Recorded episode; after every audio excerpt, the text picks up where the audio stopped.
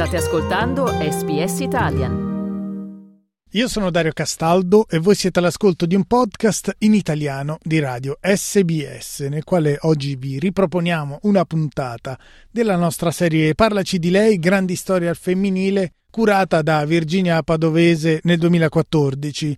La protagonista di questo episodio è la virologa Ilaria Capua, all'epoca dell'intervista anche parlamentare, la quale decise di parlarci di un'icona italiana della biomedicina, il premio Nobel 1986 Rita Levi Montalcini. Allora ascoltiamone un ritratto disegnato per noi da Ilaria Capua.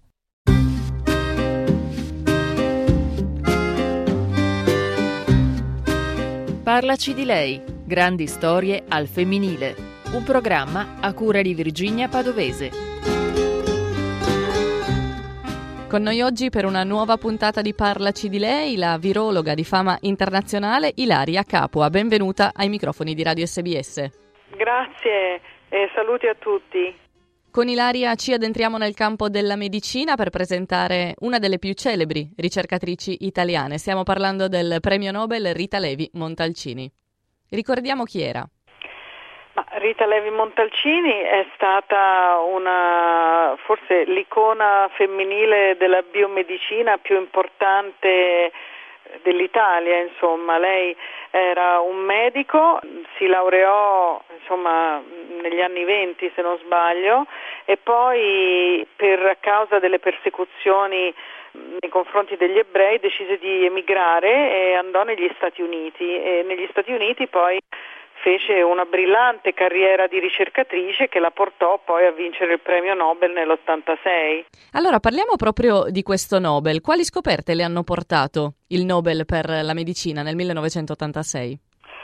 Ma allora la scoperta, diciamo, sorprendente che lei fece, peraltro che fece completamente per caso, fu quella di identificare una sostanza che peraltro era contenuta se non sbaglio nel veleno di serpente, che permetteva ai neuroni, quindi alle cellule nervose, di crescere in sistemi di laboratorio.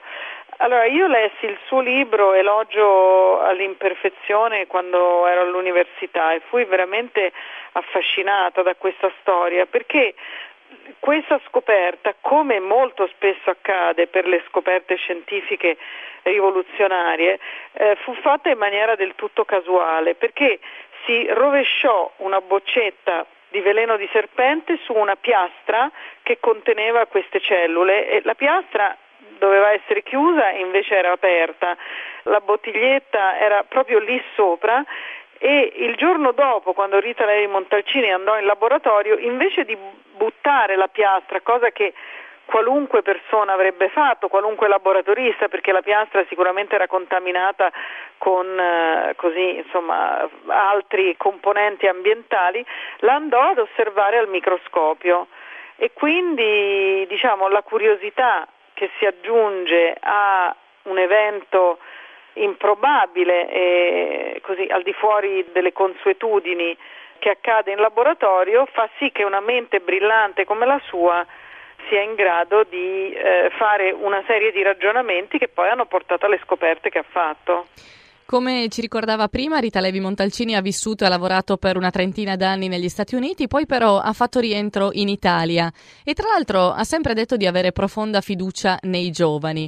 Cosa pensava della ricerca scientifica nel nostro paese? Ma Rita Levi Montalcini fino all'ultimo ha diciamo, sempre incitato gli italiani a essere sensibili ai problemi della ricerca, addirittura in età anche molto avanzata ha fondato questo istituto a Roma per la ricerca sul, sul cervello e devo dire ha avuto sempre molta fiducia nelle nuove generazioni e nella forza propulsiva appunto delle nuove generazioni. Era un po' paradossale vedere lei ormai in età molto avanzata che però si incontrava spesso con ragazze di 18, 20, 25 anni e devo dire che aveva anche una ehm, passione e un'attenzione particolare per il talento femminile. E infatti fu proprio lei ad affermare l'umanità è fatta di uomini e donne e deve essere rappresentata da entrambi i sessi. Esatto, esatto. Tra l'altro ha ricevuto innumerevoli titoli, premi, onorificenze, ricordiamo il National Medal of Science, l'onorificenza più alta del mondo scientifico statunitense, e anche la nomina a senatrice a vita nel 2001. Poi ha vissuto fino a 103 anni e fino alla fine con mente molto lucida e molto attenta. Cosa è rimasto di lei nel mondo italiano, della scienza e della ricerca? Beh, sicuramente lei è la, l'icona femminile della ricerca e quindi Devo dire che questo è eh, molto importante per l'Italia, anche se mi sento di dire che l'Italia avrebbe bisogno di modelli un po' più contemporanei, perché lei sicuramente come Renato Dulbecco insomma, hanno segnato la storia nel loro campo di attività ci sarebbe bisogno di altri italiani che facessero cose analoghe in Italia o all'estero. Prima ricordava del libro Elogio all'imperfezione che ha letto e l'ha letto nel suo periodo universitario. Che significato ha avuto questa ricercatrice nel suo essere ricercatrice? Ah beh, sicuramente mi ha dato un'energia, un esempio straordinario perché se si pensa al periodo nel quale lei è vissuta e al fatto che lei ha avuto il coraggio di prendere, di attraversare l'Atlantico in nave, andare dall'altra parte del mondo, in un paese che non conosceva, una donna prima della guerra, insomma veramente è stata una testimonianza del fatto che se uno ha determinazione e ha voglia di fare, le cose si possono fare.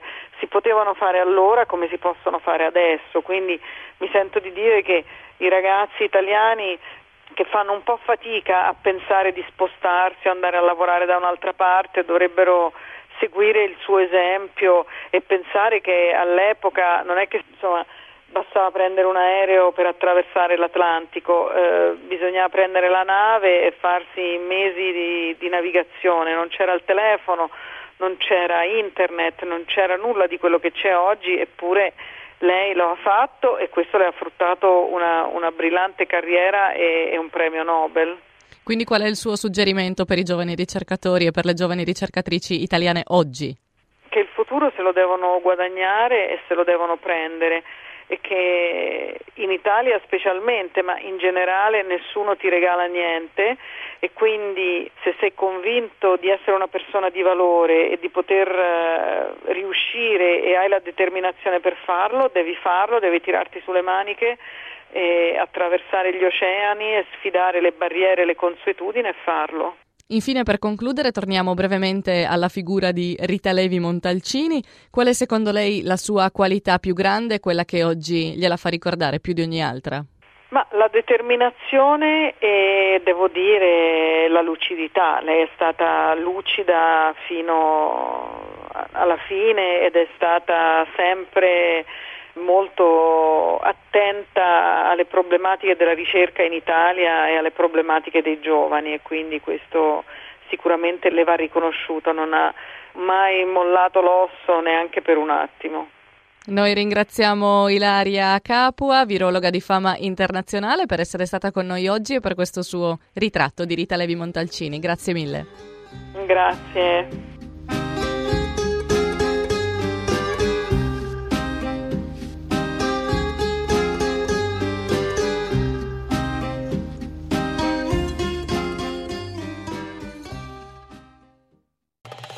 Volete ascoltare altre storie come questa? Potete trovarle su Apple Podcasts, Google Podcasts, Spotify o ovunque scarichiate i vostri podcast.